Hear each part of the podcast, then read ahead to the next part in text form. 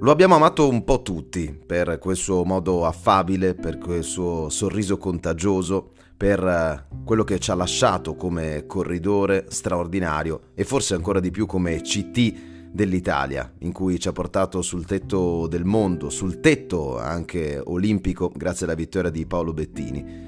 Stiamo parlando di Franco Ballerini, nato l'11 dicembre del 1964 professionista dal 1986 al 2001. Magniflex del Tongo, la cruciale parentesi in Mapei dal 94 al 98, due anni in Lampre prima di chiudere ancora la carriera nel 2001 con la Mapei Quickstep. Il Ballero, come è stato soprannominato, era davvero un punto di riferimento e lo è stato per tutto il ciclismo italiano, portato via troppo presto da un incidente avuto in macchina durante un rally, che era la sua altra grande passione, dopo la bicicletta. Per parlare di Franco si potrebbero intervistare decine e decine di persone vicino a lui. Ancora una volta però scelgo le parole dei grandi campioni del ciclismo, il libro di Claudio Barbieri e Alberto Pontara, giusto per riassumere alcuni momenti cruciali proprio della vita di Franco. Franco adesso è con i grandi campioni, Girardengo, Binda, Guerra, Coppi, Bartali e anche con Pantani. Franco si sta incamminando per una strada che lo porterà lontanissimo, in quell'azzurro immenso che lui amava tanto. Dicono che a tutto si può sopravvivere, ma non alla morte di un figlio. Alfredo Martini, il grande saggio del nostro ciclismo, non avrebbe mai voluto pronunciare queste parole il 9 febbraio 2010, quando porse l'ultimo saluto al suo erede, al suo figlio adottivo. Erano accorsi in 5.000 alla chiesa di San Pietro a Casalguidi, in provincia di Pistoia, a omaggiare Franco Ballerini, il compagno, il capitano, il commissario tecnico, ma soprattutto l'amico e l'uomo. Franco, grande appassionato di motori, sta partecipando come navigatore al Rally di Larciano insieme all'amico pilota Alessandro Ciardi. La sua Renault esce di strada in località Casa al Vento, nel comune di Serravalle Pistoiese, e si schianta in un tratto di strada collinare contro il muro di una villa, a una velocità fra i 100 e i 120 km h Trasportato all'ospedale di Pistoia, Ballero muore dopo poco più di un'ora, a appena 45 anni. Dotato di fine intelligenza, capace di prevedere mosse e tattiche, sia da corridore che sulla miraglia, ha sempre anticipato tempi e modi, circondandosi di persone fidate e affidabili. Testa e gambe, cervello e sudore, conditi da un'eleganza innata. Attinto a mani basse dai migliori, fra una pedalata e l'altra, e dietro una scrivania. Si è affidato ad Alfredo Martini, che ha sempre considerato come un padre, raccogliendone la pesante eredità e riuscendo a emularne le straordinarie gesta di leader. Franco nasce a Firenze nel 1964, la sua avventura come professionista comincia, come detto, nel 1986.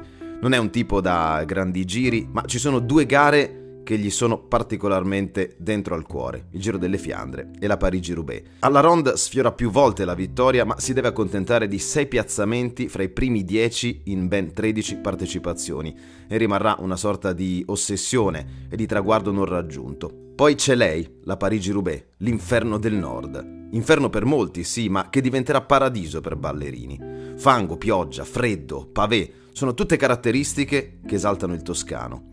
Nel 1993 eh, Ballero viene beffato dal francese Duclos Lassalle, che sulla soglia dei 40 anni lo batte in volata nonostante partisse chiaramente sfavorito. Eh, Ballerini ci rimane così male che nelle leggendarie docce del velodromo di Roubaix si lascia scappare questa frase.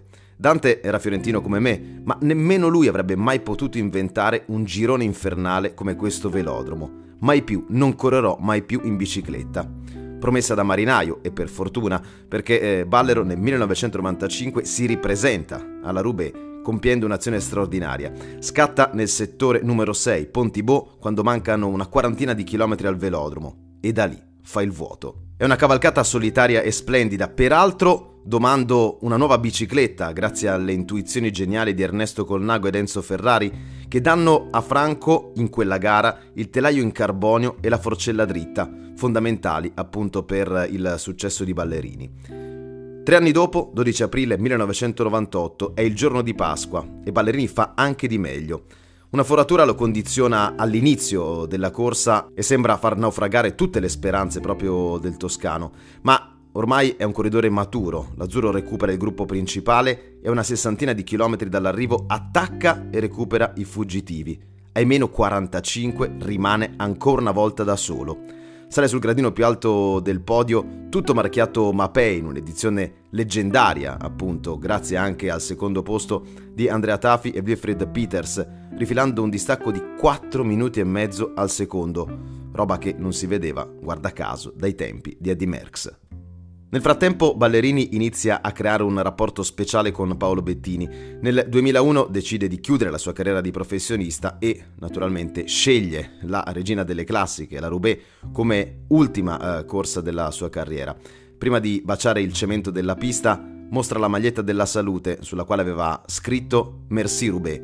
I francesi, che l'hanno amato come poche altre volte è accaduto per un corridore italiano, si alzarono in piedi e applaudirono il grande ballero. Nel suo palmarès figurano anche una Omlop at Newsblad nel 95, una Trevalli Varesina nell'87, una tappa al Giro d'Italia nel 91 e poi altri grandi giri che c'erano e adesso purtroppo sono scomparsi come il Giro della Romagna, il Giro di Campania, vinse anche un Gran Piemonte nel 1990. Il grande saggio Alfredo Martini in ogni caso lo ha già designato come suo erede nel ruolo di commissario tecnico della nazionale italiana. Franco era un campione quando correva ma stava già studiando, come dire, da grande eh, tecnico e non a caso al suo primo mondiale, quello di Lisbona, va subito vicino alla vittoria proprio con Paolo Bettini, beffato solo da Freire.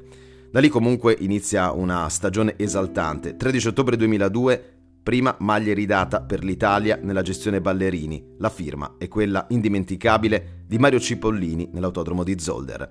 Nel 2004 Paolo Bettini arriva primo alle Olimpiadi di Atene, medaglia d'oro, e poi il betto si ripeterà nel back-to-back ai mondiali di Salisburgo 2006 e Stoccarda 2007.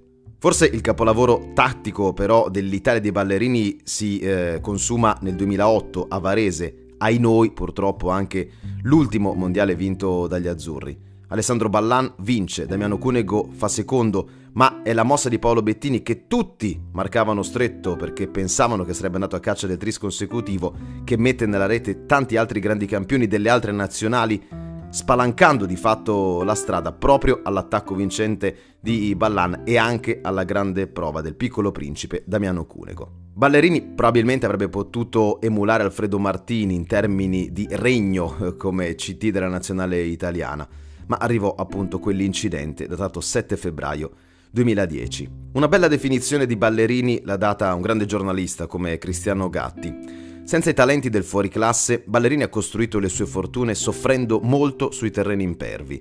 Da corridore ha vinto due Roubaix, da CT ha vinto quattro mondiali e un'Olimpiade, sempre e comunque sudandosi tutto, con metodica applicazione, senza aspettare regali caduti dall'alto. Aveva una sua bussola sempre davanti, non perdeva il senso d'orientamento, non si faceva fuorviare da nulla.